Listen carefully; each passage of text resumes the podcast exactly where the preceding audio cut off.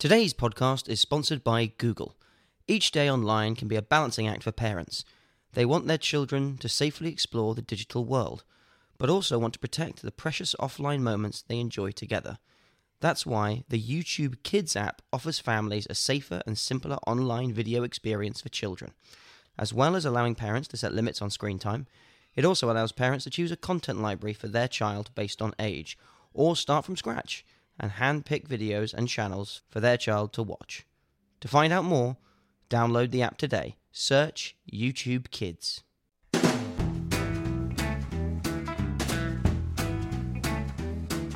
Hello, and welcome to the Americano podcast, a series of discussions about American politics, life, and culture.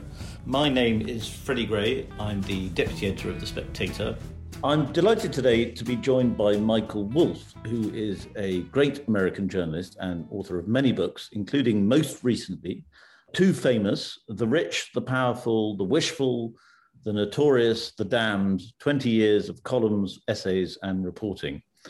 Michael, it's a great pleasure to read this book because for me it sums up a lot about what I think about America, which is that sort of fame has consumed American culture.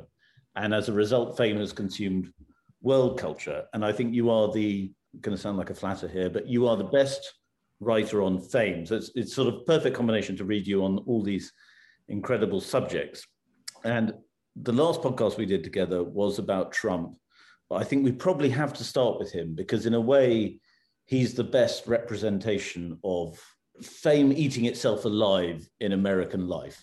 Well, yes, yes. I mean, he is either the end game of fame or opening a new chapter to horrors yet to be imagined. I mean, there's lots of people in the book, and there's a chapter on the Spectator which I think we need to come to. But I don't think he's your favorite famous person. I think he's probably the one you've been most obsessed with.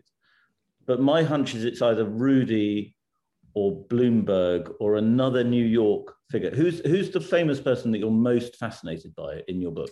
That would be hard to say. I mean, one of the things about famous people or people seeking to be famous is that they are drama queens. So they are compelling spectacles. I mean, which is in a way their whole point. So, who is the most compelling spectacle? You know, I mean, certainly Trump is the most is the most successful spectacle. I mean, I he is hardly alone. Yes, Rudy. Yes, Bloomberg. Yes, Tucker Carlson. Yes, Jared. Yes, Steve Bannon. And then, you know, this book goes back through uh, really pieces that I've written over over 20 years. So Yes, Tina Brown. Yes, Arianna Huffington. Yes, Andrew Cuomo. Yes, Hillary Clinton. This is quite a stew. well, one thing I wanted to ask you about is that in my experience of interviewing people, you worry when you write the piece about what they're going to think. And as far as I've been able to figure out, and I'm again not trying to be a flatter, you don't seem to worry about what they're going to think, but yet your subjects like that and it works for you. It's impossible to explain. Why do people keep speaking to me? I have no logical idea, except that I think they like the experience. I mean, in a sense, I'm unlike other journalists in which I tend not to ask any questions. I mean, I tend really to become fairly invisible. And I think people like that. Of course, they like that. These are people who like to be listened to, and I am a good listener you know, the famous journalistic technique is not to speak if your subject pauses. Is that something you do? You just you let them hang themselves, as it were. Uh, yes, I would say, but I go even further than that. I mean, it's not as if I'm asking a question and then a person comes to the end and you don't you don't respond. It's as though I am not there. That is so. That is the the best state for me. So is that you know a fly on the wall you find yourself in a sort of an odd place here in which it's kind of unclear if I'm the fly on the wall or the guest at the banquet. And maybe it's not necessarily clear to anyone. Maybe it's sometimes not even clear to me, at least at the moment. And then it becomes clear when I write this stuff because I just do my job. Well, I suppose uh, part of it is that you you realize pretty early on that fame is is the currency of journalism in a way. And you have this thing in your introduction where you say it is hardly an overstatement to say that the media is only interested in people who are famous or people it believes it can make famous. And that sentence stood out to me because it's sort of offensive, but also true that the media is not really interested in subjects or economics or anything like that. It's interested in people. Are you surprised that a lot of other journalists haven't made this realization? Well, I'm not sure they they haven't. I mean, I mean, certainly when one is around journalists in New York, which I seem to be around them all the time, that's the perhaps unstated context. Who is who? Who is becoming what? Who is going to replace so and so? It is always who, which in a way has always been the subject of journalism. And the conceits that we write about policy and we write about issues I think, is a conceit to cover over the fact that, that we write about people. That's what other people want to read about. I mean, and that has compounded exponentially. So we live in a perpetual soap opera. Yes. To go back to Trump briefly, with Trump, there was this phrase that comes up a couple of times of 100% name recognition, which I think is an amazing, I think is what Jared Kushner says about Trump. Exactly, exactly. That's the sort of fantasy of fame world, isn't it? Is that you would be everybody would know who you are. I think if you're a famous person and you aren't becoming more famous, then you are becoming less famous. So there is only one direction. Yes. Fame or death. Fame or death. And also, I mean, but that is madness, isn't it? And I think everybody in this book almost is mad. I mean, fame has rendered them mad. And, and the title of the book is Too Famous. And that comes from Hugh Grant, I think everybody yes is is mad and everybody is on the point of destruction or self-destruction because of their fame. Explain that a little bit more. Well i mean in effect nobody really gets out of this alive except so far trump and we will continue to follow that story. But everybody else is transformed in ways that are never wholly pleasurable or comfortable or expected by by fame. And fame pushes you to the point where the the reaction the inevitable reaction is that people try to destroy you. The more famous you get the more people there are trying to destroy you. And i'm tempted to say almost inevitably they succeed. And uh, reading book it seems that a lot of these subjects have a relationship with fame a lot like an addict would have with alcohol. They're they're fameaholics. And I think Trump is perhaps the greatest fameaholic ever. And also the purest. You know, so at one point, which I relate here, and in the campaign, in the 2016 campaign, when I interviewed Trump, and he was still a long way, it still remained a preposterous notion that he would be president.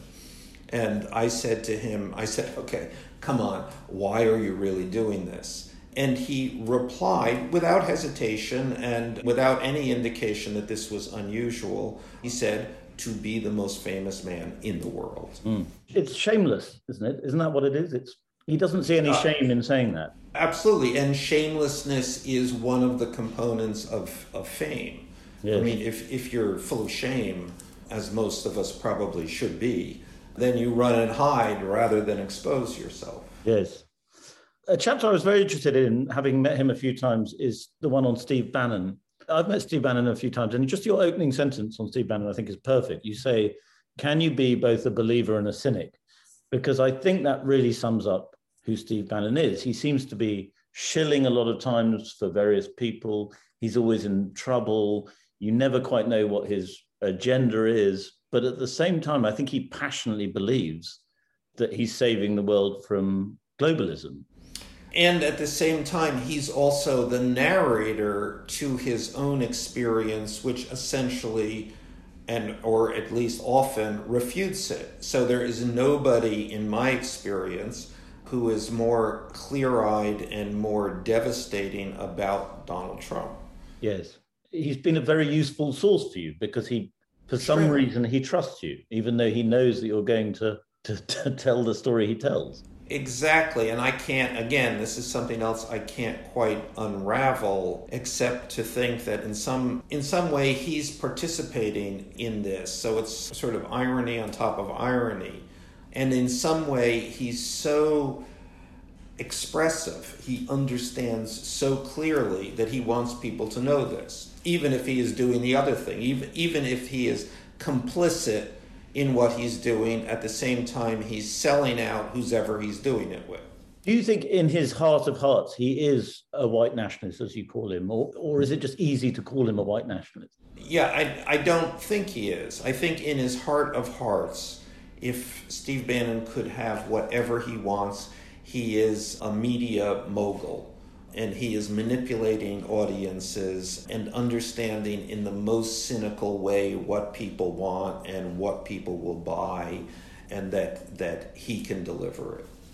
Could you tell us a little bit about the relationship between Drudge, the Drudge Report, Matt Drudge, and Steve Bannon? Because in the sort of internet age, that has been a very important and strange relationship you know, I mean, it's it's it's one of those things that kind of cleaved. You know, Drudge essentially established the model for right wing digital media.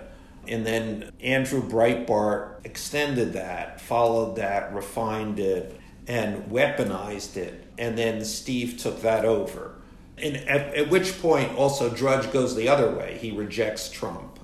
So I think it's an uncomfortable relationship, but it's also a relationship that Steve learned from. I mean, this has been it has been a very powerful way to speak to a certain audience and to attract a certain audience, and it under underpins why Donald Trump got elected.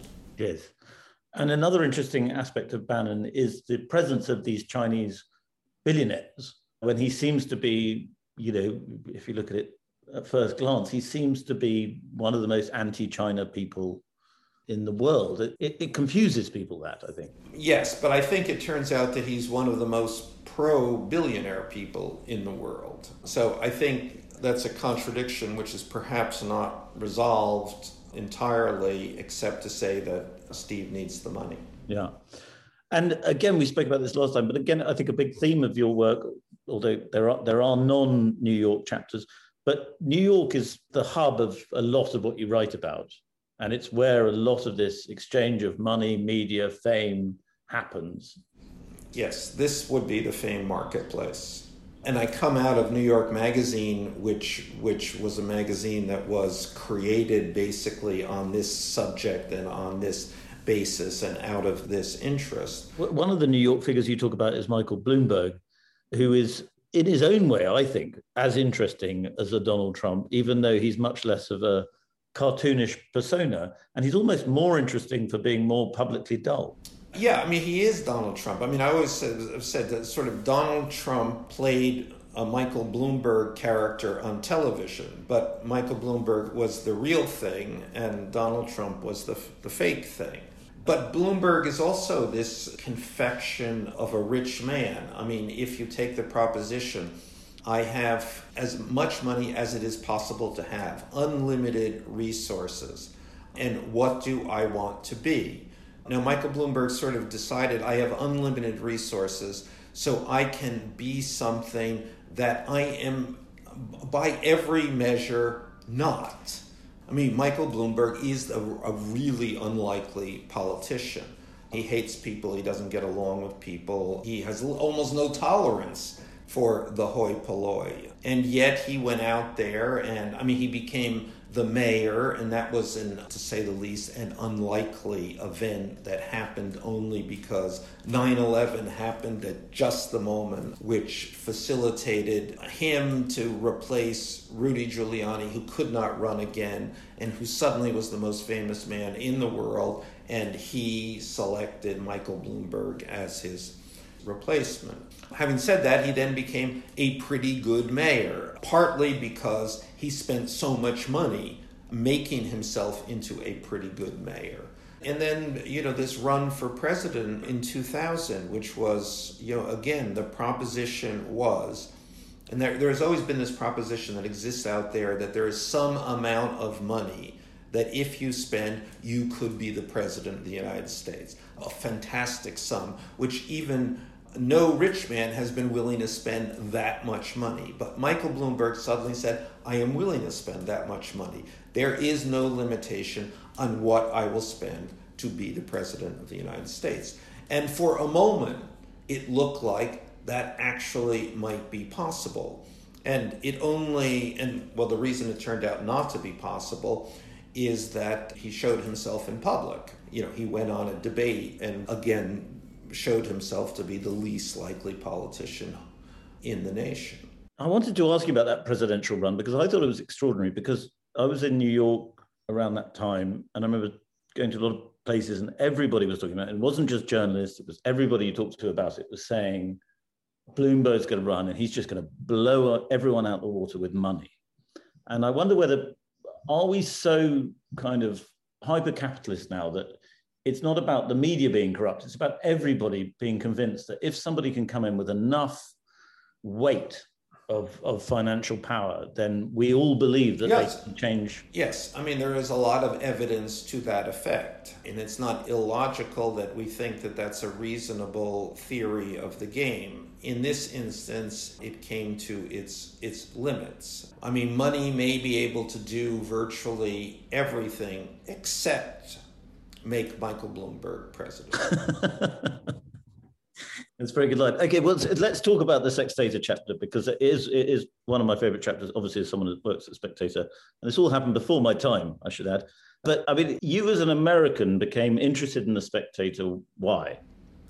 I think I first, maybe around 2000, Boris, who I didn't know, I'd never heard of, called me up and asked me to write something for the Spectator, as I recall and you know whatever that that was and i don't even exactly remember we had a you know a series of, of very nice chats amusing entertaining really interesting. I, I had an immediate i, I liked boris um, at that moment in time. Certainly who didn't? And Did then I, he was a, a star Totally. I mean, he was in everything. I can't, couldn't even find a point of criticism. I mean, he seemed funny, smart, open, enjoyable. And then I wrote a piece for him. I, I wrote the first profile of Boris for a U.S. publication for Vanity Fair.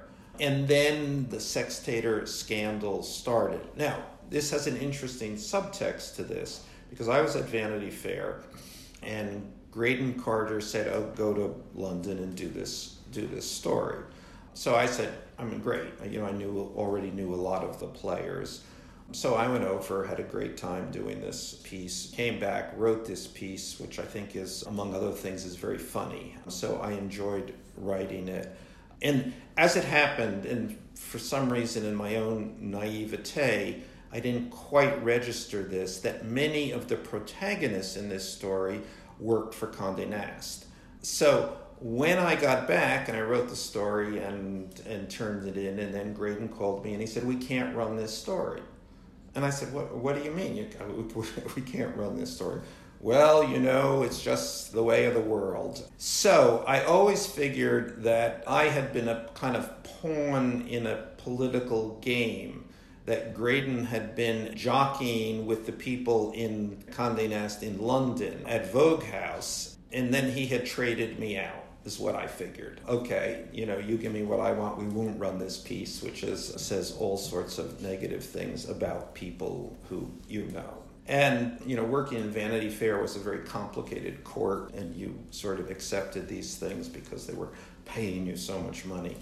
And this piece has sat there. I mean, I've always liked this piece, and it has sat around in my. In fact, I don't even think I had electronic copy in hard copy for you know 15 or 16 or 17 years whatever it was.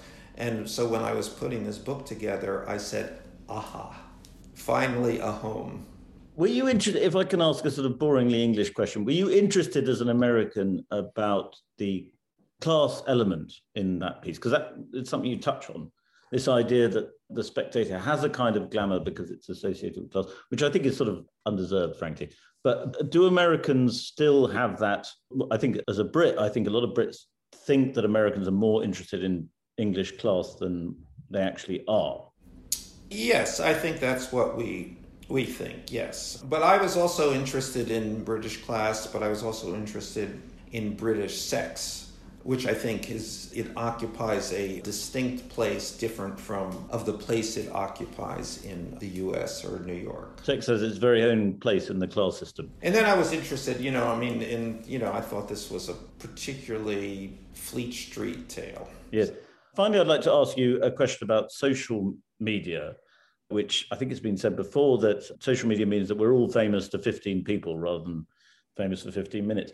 Do you think your subjects and the journalism that you've done, you are exploring a phenomenon that is dying essentially. I mean, it's a it's a fascinating phenomenon, but now fame has been democratized, and that there are still the super famous, but it's not the same as it was, and they're going to lose their glamour and their mystique. And the other point is that social media is one of the motors of social media is to take these people down.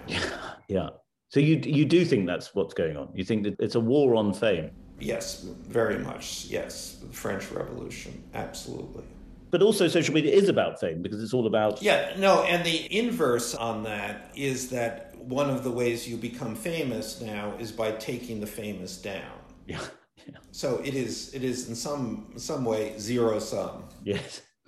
Well, Michael, thank you so much for joining us and congratulations on the book. Too famous. I recommend everybody who listens to this podcast should buy it and read it. Thank you. Thank you very much for listening to that episode of Americano. If you enjoyed it, please subscribe. And if you really enjoyed it, please leave us a star rating, preferably five stars, and a review.